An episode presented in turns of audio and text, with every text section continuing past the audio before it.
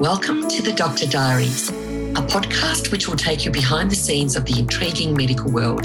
Join me, Hanya Roethersby, an experienced business consultant in the medical sphere, as I chat to our guests who will take us through their insights, experiences and ideas as an expert, thought leader and trailblazer in this exciting medical world.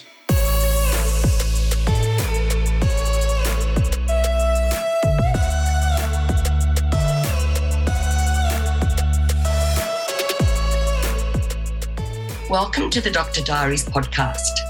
Today, it's our absolute pleasure to speak to Doctor Norman Swan. Doctor Norman Swan is trained in paediatrics and was one of the first medically qualified journalists in Australia, with a broadcast career spanning more than thirty years. He currently hosts Radio National's The Health Report and co-hosts CoronaCast podcast. He also reports on seven thirty and is a guest reporter on Four Corners, appears on The Drum and is an occasional host of Radio National Breakfast. In addition to being an active journalist and health broadcaster, Doctor Swan has a deep strategic knowledge of the Australian healthcare system and is committed to evidence-based approaches to help young people, which is why he sits on the board of the Australian Research Alliance for Children and Youth. He was also the co-founder of Tonic Media Network, a channel, a health channel that plays in G Ps' waiting rooms, and most recently, an author. He's the author of the book, So You Think You Know What's Good For You. Welcome, Doctor Norman Swan. Thanks, Hanya. Well, um, that introduction is uh, quite astounding that you've achieved so much. So we're really interested to hear, you know, to speak to you today as a, a medical practitioner that's gone down the journalistic route and how that all started and how you've ended up in, you know, in this career. Um, well, when I was at high school, I wanted to be an actor. Oh. Um, but was sensibly diverted from that by my parents and anybody who spoke to me. And uh, I concluded that it would be much safer in my life if I was a second-rate doctor rather than a second-rate actor. and But I did a lot of acting and directing at university. And when I started specialising after graduating and I was in London, the sense of frustration, not frustration with medicine, but there was other things I wanted to do came back. And I tried to get into drama school in London, failed miserably, which reinforced the notion that maybe I wasn't even a second-rate actor, maybe a third-rate actor. And I um, and I wanted to get on the paediatric training course, the registrar rotation at Guy's Hospital in London, and thought it would do me good to go overseas. Um, I had my first part British membership. I'd go overseas and get a good registrar's job overseas and then come back. And I got a registrar's job at the Children's Hospital in Sydney. Well, I call it the Children's Hospital in Sydney. There were two children's hospitals in Sydney. Uh, one is now called Sydney Children's Hospital. It used to be Prince of Wales Children's. And I, I had a job at the other one, which was called the Royal Alexandra Hospital for Children and has now moved out to Westmead. So it's a children's hospital, Westmead. So I got a job as a registrar there, which was great, really high quality training, learned a lot. But again, I uh, this frustration came back. I saw too many doctors who'd got to their fifties and sixties and were sad because they felt there was something else they wanted to do with their life. Mm. And they'd been pretty talented as kids, concert pianists, musicians, um, writing. It was essentially medicine attracts, uh, me accepted, medicine tends to attract a high, highly talented group of people who could do other stuff. They, they end up doing medicine. And people frustrated, wishing they'd done something else. And I couldn't, I couldn't think of anything worse than having regrets mm. in my middle age. So I thought, well, I'm going to try it out now. And the Children's Hospital was really good to me. They kept me on as uh, as a registrar, part time, and I allowing me to experiment. Those were the days when gap years were frowned upon. There was very little flexibility, but the Children's Hospital, to its great credit, gave me that flexibility. I did quite a lot with that time. So I was doing quite a lot of different things then, and one of them was uh, starting to write. I thought I could write, and nothing much happened. And then I thought, well, I'll start writing about what I know about, which was health and medicine. Mm-hmm. And I started writing health stories, and I got a couple published in a paper that doesn't exist anymore, a weekend paper called the National Times. And I thought, well, this is it. This is this great career sitting in front of me. And I realized that actually to get on, I needed to get a job in the media. Mm. I wasn't particularly interested in doing a media course. because then Australia is different from the United States. In the United States, most journalists have been through media courses. It's not true now. They, even now in Australia, if you look at the intake to the A B C and intake into, say, the nine, into, say, Fairfax, the Sydney Morning Herald, and the Age, they'll preferentially take a lawyer over mm. somebody who's been through the media school. So I, I kind of intuitively knew that, and I needed to get a job and an apprenticeship. You know, anybody who's been through medicine knows that it's the apprenticeship that really teaches you stuff. You know, you've got to know the books, but a surgeon learns her skills by standing, working with more experienced surgeons, and you learn on the job as well as through the books. So I knew I needed to get a job. Nobody particularly wanted to give me a job. They weren't at all impressed by this doctor who wanted to give up uh, this glittering career in pediatrics to become a journalist. And I, I, after a year or so of doing this, I'd, I'd made up my mind that, look, when I'm bouncing my grandchildren on my knee uh, later in life, I could at least say to myself, I tried, not succeeded, and therefore feel more content with my life when I get, got to that point in my life. I was in my late twenties, mid to late twenties at this point. And I, the week that I was making this decision, I was going to do respiratory medicine. Um, the week I was making this decision to go back to do um, respiratory pediatrics, the fellowship, I opened the Sydney Morning Herald, and there was an ad. Those were in the days when there were ads in newspapers, especially how long ago it was. Good old days. Uh, and there was an ad for somebody to make science and medical programs for A B C Radio. Oh, wow. And actually, nobody had ever asked me, or I'd, asked, I'd never even asked myself, what was my dream job? And this was my dream job without my ever having articulated it to myself. So I spent days and days writing the application, uh, and to my amazement, and anybody who knew me uh, as amazement, I got the job. And that um, that's where I've been ever since at the A B C. Fantastic. So that was a great. Uh, you, you knew what you wanted, and there was obviously. Well, I, I didn't know what I wanted, but when I saw it, I knew what I wanted. Yeah. Uh, yeah, and uh, and I'm I'm a, I'm a I'm a very lucky person where the work that I do, I'm made for it. So there's the acting component. There's the writing component. There's the communication component. Uh, you know, I like telling stories, yes, and narratives and so on. So it's been good. And I, and I, in a sense, I've never had to give up medicine because this is my medical specialty. Yes.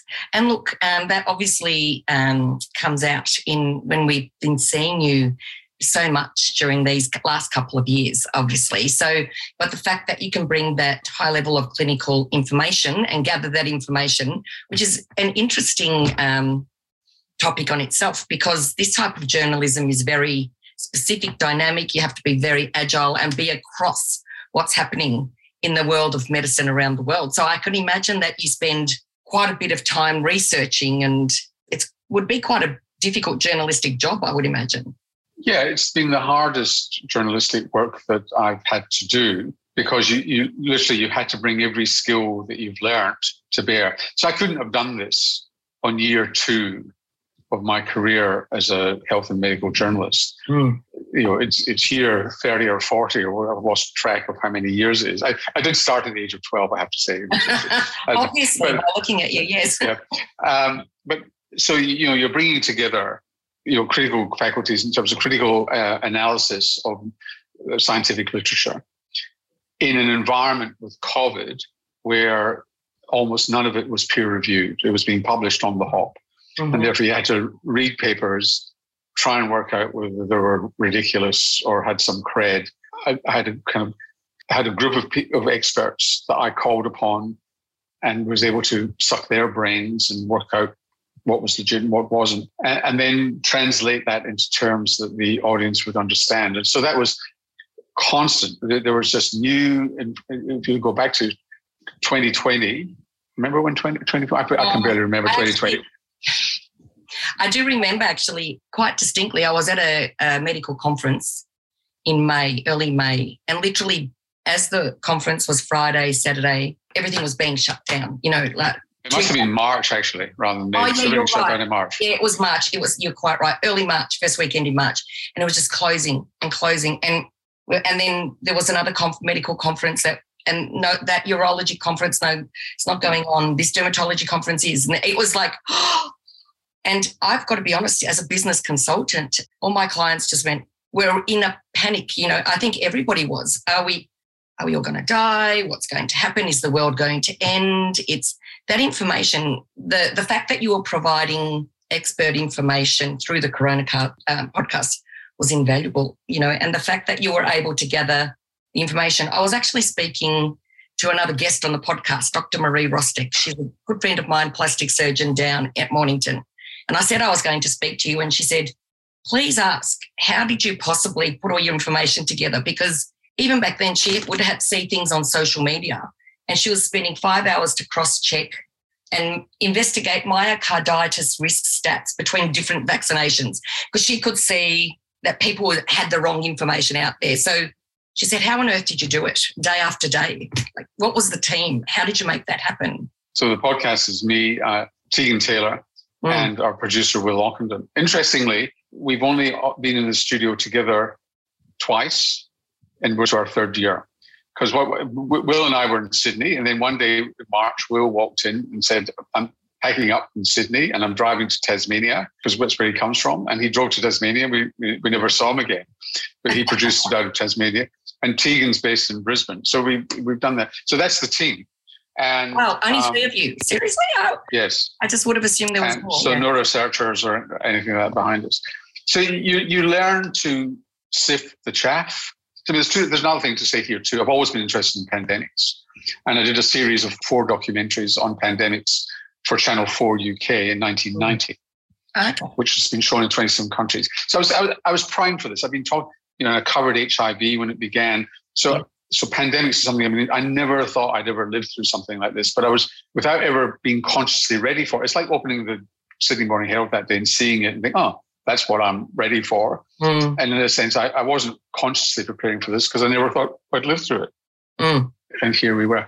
And uh, look, as a journalist, we're a bit like lawyers in some senses, is that you are a barrister. So barristers are really good at going through complex information, getting rid of all the crap and getting to the kernel of what a case might be. And journalists, good journalists, I'm not suggesting I'm a good journalist, but good journalism is about getting all the material together, but it's no good having the material all to, together if you can't actually cut it away to its mm. bare bones and work out what stands up as real and solid. And when, you know, I ran Radio National for a while in the early nineties, and I've done a lot of recruiting and hiring, and you'll find people who love amassing information, but then they can't do anything with it. Mm, mm, mm. They've got it all together. So the worst researcher you can have on a show, and they don't survive very long, is they present you with a bundle of data and haven't sifted through to say, here's the core of it. And that's essentially what I've been doing for decades, is just getting rid of all the crap, what stands up in the middle, testing it out with people I know, not, not going to them first, in a sense, creating a hypothesis saying, I think this clotting problem with Astra is real. Mm. Nobody else seems to think it's real. The, de- the Finn says about one in seventy thousand. What do you think? Am I off being here? And you go to two or three different people who you test your ideas out. And interestingly, I was heavily criticized for, for going with that clotting story, but it was about trust. The audience had learned to trust the A B C for its information on COVID.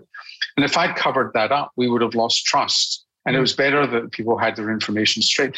And it turned out, despite all the denials, you know, Atagi denied there was a problem, T G A denied there was a problem, Chief Health Officer denied there was a problem, the Prime Minister denied there was a problem, when there was a problem. You yeah. had countries like Germany, Denmark, and something with excellent public health researchers, excellent virology researchers, taking this thing off the market or being very careful about it. And the Finns, within ten days, said this is a one in seventy thousand problem, and they were right. You know, months later, they were still kind of right. Mm. Extraordinary. So, yeah, sometimes it's a bit risky, but you realize that you just got to be straight with the audience, treat them as intelligent, sentient people. And what was really interesting during this is the audience for CoronaCast was very young. Oh, is that what the stats showed?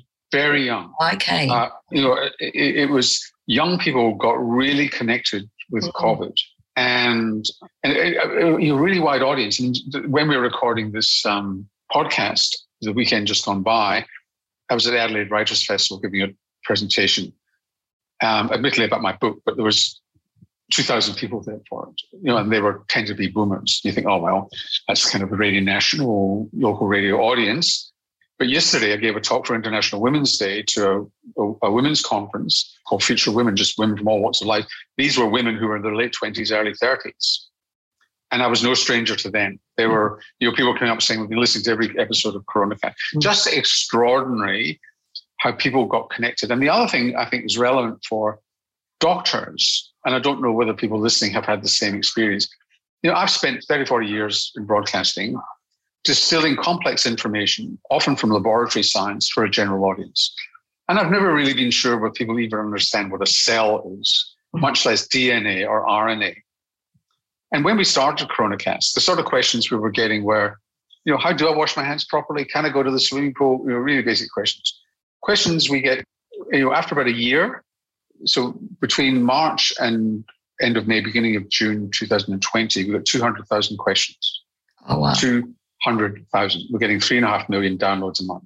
Mm. And and the questions are almost like a daily barometer of the issues. Mm. And they still are, actually, to this mm. day. So the questions we, we got after about a year were, you know, I and this is the same audience, so it's not a different audience. Yeah. You know, I read that paper in The Lancet that you were quoting, uh, you know, last week, and I reckon you got your statistics wrong. and, and they're usually right, actually, that I got the statistics wrong.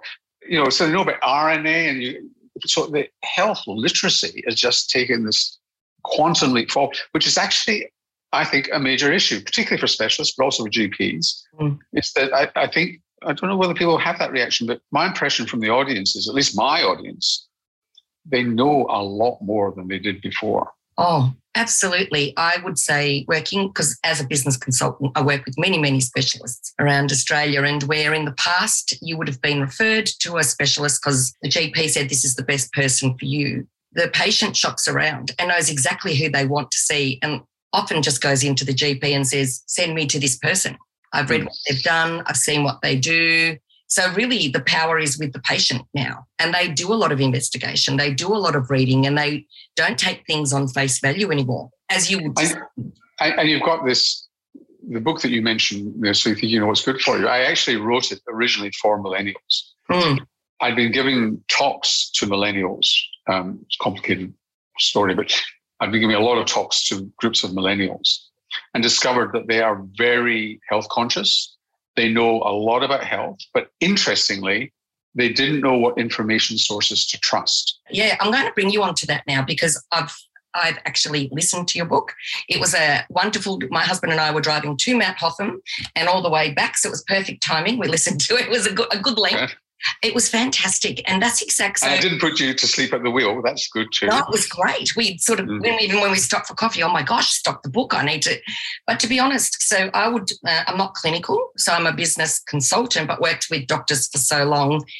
Uh, so the book is called "So You Think You Know What's Good For You," which was great. Um, and I'll get you to talk about why you thought to write this in the first place. But I've got to say, even as a listener, mature woman, I would say, well educated. I was listening and going, oh, say, for example, intermittent fasting, you know, that you said in your book, if you're wanting it, say, I might be misquoting you, for weight loss, it, I can't guarantee that, but the benefits of fasting, there are benefits to fasting, so that might benefit you overall or something like that. So it was just that you were listening to a true medical source. That's how I felt when I was listening to it. So excellent book. So maybe take us back. What made you think of even writing the book? Well, this was in the first year of COVID. Uh-huh. And, another COVID uh, baby. and um, people say to me, how on earth did you have time? Because I was doing a daily podcast, which mm. included us, you know, recording on a Sunday. I was on seven thirty several days a week, doing a lot of radio and so on. So I was just doing a lot of work mm. and having to read and so on. And say, well, how on earth do you find time to write, write a book? And I couldn't work it out, actually, until I realized that because of lockdown, I wasn't flying anywhere. Uh-huh. Yes. And fly, you know, just flying interstate. I would get on a plane and would get up, you know, five in the morning to get a plane to Melbourne, sitting at the airport. Away, a day is gone for two hours in Melbourne and, and so on. So I wasn't flying. And then all this time, actually, spare time open. Second thing was I was going to write a book on COVID, and a very wise literary agent said to me, nobody's going to want to read about COVID. um, Good advice. And, then, and after after a month or two of COVID, the last thing I wanted to write about was COVID. Mm. Um, and I thought, well, I really actually have wanted to write this book for quite some time because I'm sick of health books. And I've been sick of health books for decades. Mm. And most doctors are too, I suspect. I, think, I suspect I'm very typical of doctors because you know it's bullshit. Yeah. You know, it, the American humorist H L Mencken, who, but you know, about one hundred years ago said, and I'm grossly paraphrasing, it's not exactly what he said, but this is the essence of what he said. For every complicated problem, there's a clear and simple solution, which is always wrong. And every doctor listening to this conversation has had people coming in, you know, thinking there's a simple solution to their problem. Uh, you know, plastic surgeons, for example, get this all the time. Oh. And so, so, but everybody, everybody gets it. Um, should I be eating pumpkin seeds for my prostatic hypertrophy and all, all of this sort of stuff? So, and the average health book, uh, it's often written by a man. And here's how it usually goes is, what a fool you've been all your life. Yes. You know, what a complete idiot. If only you'd been eating goji berries, your life would be transformed. So here I'm going to tell you how to eat goji berries and give you forty-five different recipes from goji berries. I hope it's not somebody's written a book on goji berries going to sue me because of this. But you know, the um, and here's the answer to all your problems. And they take away agency from the person, you know, so that you've got, I'm not going to give you the chance to make any decision about this. I'm so dogmatic. I believe in goji berries. And for goji berries, translate that. Uh, you know, and even with all due respect to Michael Mosley, even the enthusiasm over fasting Mm. is is kind of along those lines. Yeah, uh, I've written a second book which comes out later in the year, which will uh, I'm a bit more critical of intermittent fasting than, but I won't go into that now. So I, I really wanted to write the kind of anti-health book because yeah. the other thing that doctors experience all the time is people who come in anxious about their health, particularly G Ps, but but specialists too, and they're they're anxious about stuff that's not important. You know, so they're sweating the little stuff when the big stuff counts. I mean, the classic one I often say, when more and more people were smoking, the classic one was there was some research to suggest if you really wanted to get hardened smokers to stop smoking, tell them that the tobacco leaf's been dipped in pesticide. Because the fear of pesticide exceeded the fear of tobacco smoke. I mean, that's like, but you, you know what I'm saying? So, so yeah. we, we, we sweat the little stuff. And you know, we doctors collude with that because we we medicalize stuff. So I, I talk about two bullshit words in the book. So I'm trying to explode myths for the audience, trying to get them focused on stuff that counts. So I, I hate the word wellness. I suspect lots of doctors hate the word wellness, not well-being, but wellness. So the wellness industry, I mean, it's a complete bloody nightmare for doctors because people walk in the door thinking that they're entitled to perfection. We all do this. Yeah. You know, and so the norm is that if you're a bloke and you wake up in the morning, you're full of energy and you rush to the bathroom sink and you wash your pearly white teeth and you admire your six-pack abdomen and your perfect children come in and you're ready for the day. Or if you're a woman, you jump out of bed full of energy and you go over and wash your pearly white teeth and you admire your thin thighs and your small bottom rather than what's a normal body. When most of us wake up in the morning feeling utterly crap.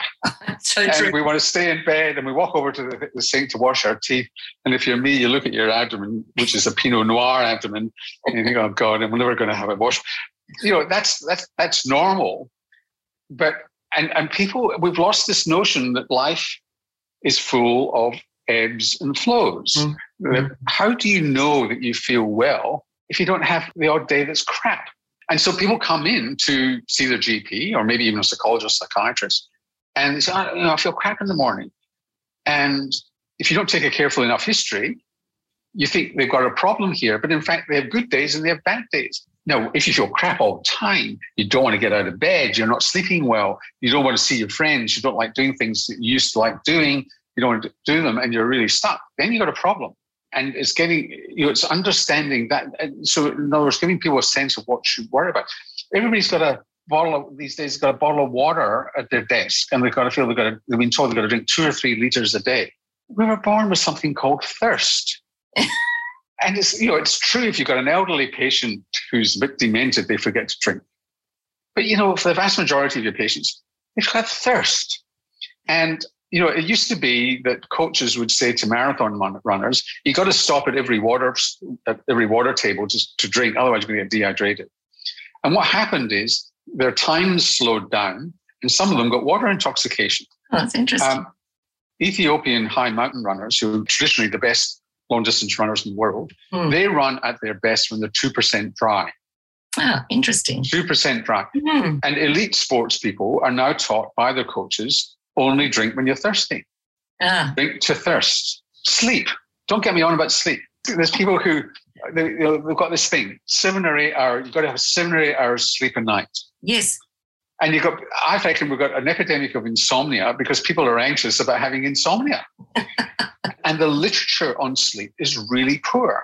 Mm. And so, yeah, there is an association with sleep duration, what looks like sleep duration, and, and, and, and medical problems, such as dementia. But what it turns out is it's got very little to do with sleep duration, and it's got everything to do with sleep quality.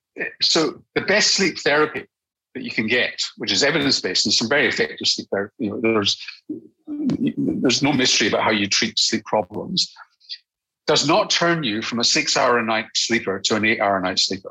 Yeah. What it does, it gives you six really good hours sleep when you might be having six very bad hours sleep. So, so we've even been misled on insomnia. Well, absolutely. And, the, at that point on wellness and sleep, a lot of our information, us common people, we get it from the social media and the wellness industry. But I suppose the marketers, the marketers, are, you know, you need to have your eight hours sleep by this mattress, you know, if you want to be well, you know, and, and so. And there's no better marketers, by the way. I'm sure I'm, I'm not going to help your, your audience here, than sleep physicians. You know, the sleep medicine industry really, you know, really gets onto this. However, um, that'll just, you can send the, the nasty emails to me. Um, but the, there's lot, just lots and lots of these examples. I mean, I'll have failed if I've made the job of a G P or specialist worse. Uh, what I hope is I've actually made it a lot easier because I've just got to the sense of it all. I mean, the other thing that happens is doctors know that there's an intimate link between what happens above your neck and what happens below the neck, mm. they, that your mind and body are one. But the world behaves as though the mind is separate from the body. So true. And so if you're a G P or a specialist, let's say an orthopedic surgeon and so on, you're somebody who's got pain and you've treated them for their pain and they've still got pain. God help you if you say to the person, look, I actually think you're a bit depressed and you need to, you know, we need to sort this out.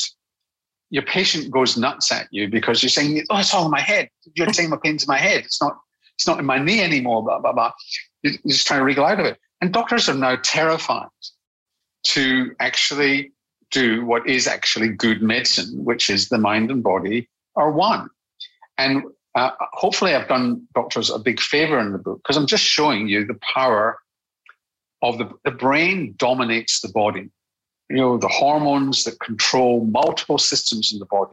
The body clock, the master body clock is in the pineal gland. And it directs the other clocks. Every tissue in the body has got its own clock. Even for orthopedic surgeons mm. in the knee, they are the, the articular tissues in the joint. And the brain is attuned to your environment. So mm. something is happening in your environment. It affects your brain, it affects the rest of your body. Something's happening in the rest of your body, it affects your brain. And that's in many ways where I start the story and talk about it. And yeah, in regards to that, because I'm working with many, many specialist clinics and their strategy and growth, you know, the business planning and strategies. A lot of practices are now combining with allied health, to be honest, for that reason. And so where traditionally surgical practices, as you're saying, go, ah, oh, there's your leg and off you go. And but then that person's still maybe still feeling pain.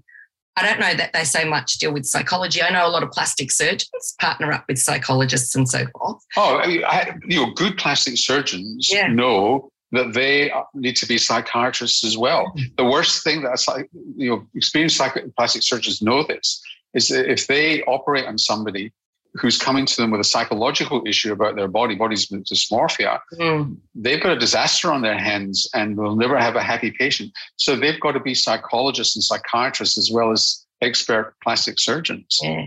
And, and it's true for a lot of specialties. Mm, mm. And they do. They actually do partner up with a lot of allied health now, to be honest, because it's for the better outcomes for the patient. Because as you said, if you're going to operate on somebody for what, that's a body part and we haven't looked at the whole, then, yeah, it's yeah. it's not going to be resolved really. Well, that's right. If you, you know, knee replacement is a really good procedure, but if somebody's symptoms are not major, um, they're going to have symptoms following the procedure. There's got to be a net benefit, and you, you know you want a happy patient. Yeah, absolutely. So um, your book, then, I see, I noticed on socials, I think has now been launched in the U K as well. It has. Did you have to modify your content? Because a lot of your references were Australian. I th- I th- I thought it would be I thought there would, ha- there would be a lot. So the I'm with the same publisher, Hachette, but it's called Octopus in the United Kingdom, selling through Amazon and Waterstones and others. And I thought they would want a lot of changes, so I went into it with quite some trepidation.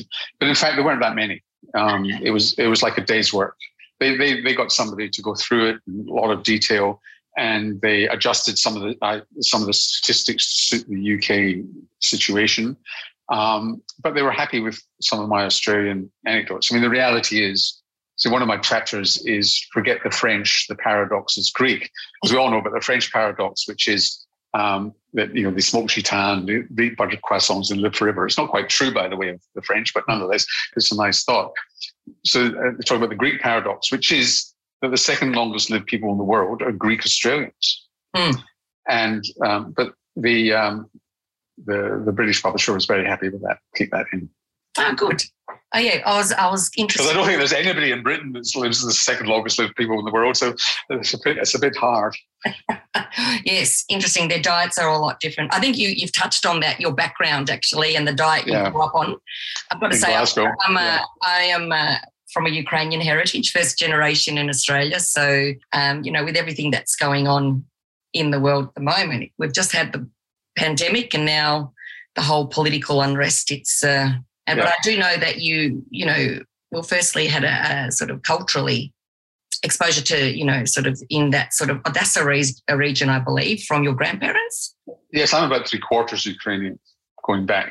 Yeah, I just was interested in reading in your book that that the diet that you grow up on, was it fried? What was oh, it? Oh, yeah, that, that was the Scottish diet more than the Ukrainian oh, Jewish diet. It was uh, you know, the chip pan on the stove. That was the travel diet. I mean, the, the west of Scotland, which is where Glasgow is, has the is just about the highest rate of coronary heart disease in the world, apart from some areas of India. Oh, uh, well, it's good. It's good that you're addressing all those issues. Now, you said there was another book coming.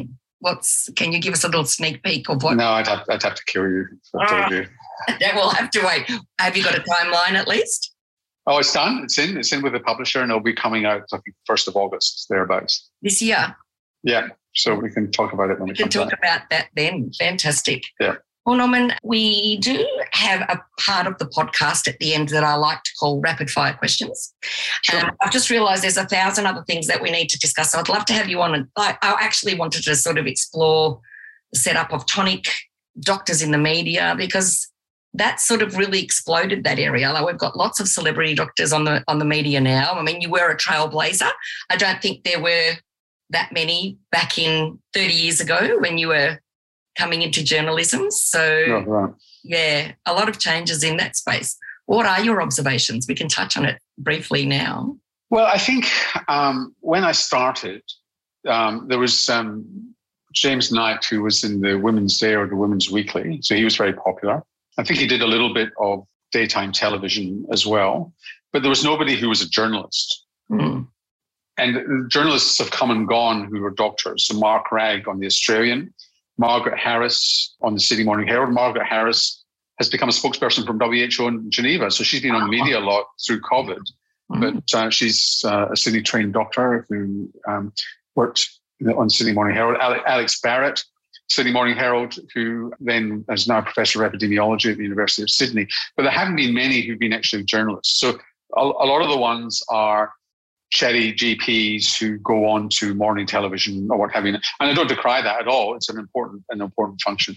So if I, if I look around now, the other thing that's grown in the time that I've been around is the medical newspapers. so Australian Doctor, Medical Observer, Medical Republic.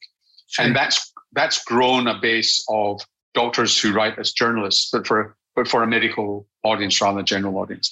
But the other phenomenon when I when I started was there were some people who were ostensibly researchers who never published in journals. Their publication means was Women's Day or Women's Weekly. I'm not talking about James Knight, by the way. Uh, you know, people people who actually their credibility was that they had published something in the general press rather than anything in a peer-reviewed journal. And what's changed over time is that we, you know, the medical research community in Australia has boomed. I mean, it's huge now compared to what it was, um, and the and people have got very much better at communicating their research. Mm. And there's now a body of journalists who are not doctors. When I, the other thing that happened when I started was that on the major newspapers, the person who wrote, who, who was on the medical round was usually a cadet, a trainee journalist who stayed on it for three months, just started to like it and got was getting good at it and got moved on to something else. Mm. So there was always a really inexperienced person. And that rattled the doctors in Australia because they're always dealing with children who didn't know anything. They were going to get misquoted. Now you've got a body of journalists in Australia. You don't need to be a doctor to be a good medical journalist. You just need to be around for a while, mm. learn how to do it well. And whether you're on a tabloid, you very rarely see a bad medical story now. Mm. So, you know, Channel nine, Telegraph, The Australian, Channel seven, you know, the commercial stations, as well as the A B C and S B S, they all have people who just been, you know, Sophie Scott and the A B C has been doing this a long time. Mm. She's mm. very good at it. You just got to be doing it a long time, because if it's there as a career for you, and you know you might have to go back to somebody a year later to talk to them again about something, apart from your responsibility to the audience, you just get good at it and you don't need to be a doctor. Yeah. So it's changed a lot. That's interesting. It's an interesting comment that it has changed a lot in that way, and that you do perceive it as good medical information, which is great. Yeah, we never reached the heights of the New York Times or the Washington Post or the or the Guardian in London. You know, we, we never quite reached those heights in Australia, but we don't reach the depths of some of the tabloids in the United States. You know, you you don't see Green Martian stories and the cure for cancer every day of the week. Yeah. Um, so we're kind of middling. Mm. Even, relatively even quality. Yeah. You know, I, th- I think it's not bad. No, that's good. Do you believe that that's going to improve over time? Do you think as the, because it's a big interest well, health, in that medical, yeah. yeah. Health. When you ask people what interests them, number one's the environment, number two's health. Yeah. All right. Here come the rapid fire questions. What business decision did you make that if you had your time again, you would handle differently? Um. I don't think I've ever made a good business decision, uh, which is why, you know, the power of poverty. You know, joining the A B C was not a good business decision, but it was a very good career decision, and so on. You know, only one house that I've ever bought ended up being good, uh, a good investment. And I once said on air, my investment strategy was uh, buying a lotto ticket once a week, which got me a sympathy letter from a financial advisor in Melbourne saying, I'll just I'll give you some financial advice for free. I felt so sorry for you. Actually, creating Tonic was actually quite a, it was, it was a good business decision. It's become very successful. Oh, well, yes. It's fantastic and it's well known. Well done. Um, who inspires you? Ordinary people inspire me. I know a lot of people would say that to the answer to that question, but you just hear from people in the audience who Uh, live such great lives, devote themselves to other people, um, selfless lives, get such pleasure out of helping others who come through adversity. And uh, one of the words I hate is resilience. And the reason I hate the word resilience is that it just gives you the impression that there are resilient people in this world and there are weak people in this world. And any doctor listening to this knows that their patients, particularly G Ps who see their patients throughout life, is that you go through periods of your life, and even ourselves as doctors, we go through periods of life where we're strong, where we're able to bounce back and, you know, do it. And there are years of our life where we're just not, it's not great, whether a relationship breakup, problem with one of our kids, et cetera. And you go through good and bad years. Mm. And I just really admire people who've gone through stuff. And there are now a, really a growing number of people in Aboriginal communities who have uh, triumphed and are doing incredibly well. I, I know one person in particular who runs an Aboriginal medical service, a very large Aboriginal medical service, Now, if I was running a corporate medical practice, I'd be hiring this person mm. at a million dollars a year. This person knows where every dollar is in the business, has a strategic view of the healthcare system and so on. As far as I'm aware, no university degree has taught himself, understands the system and has a deeper knowledge of healthcare than I've met from any other people, and has done that um, without any advantage in life, without going to a private school and, you know, going to a college or Sydney University. So what do you think? Some people are born with it? I think that some people, no, they're not born with it. Their environment that they grow up has nurtured it. You, you've in an Aboriginal community, you've had an auntie or a grandma, mm. um, somebody in your extended family who's taken you under their wing and encouraged you. You've got parents who've done that and been there with you through the journey of life. In other communities, it's your friends and social network and so on.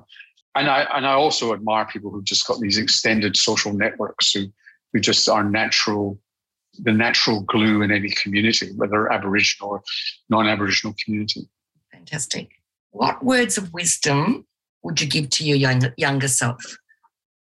Um, be a bit smarter about money would be number, number one. I, um, you know, I don't have any regrets. So I would say stick with it through thick and thin, which is really kind of what I did. There's not much I would redo that I've done. So I wouldn't, going back, I wouldn't change that decision to do medicine. I wouldn't be where I am now if I hadn't done medicine. I wouldn't change the decision about coming to Australia that made me, because when you migrate, you take more risks. Mm. I wouldn't t- make a decision, you wouldn't change the decision about moving into the media and so on.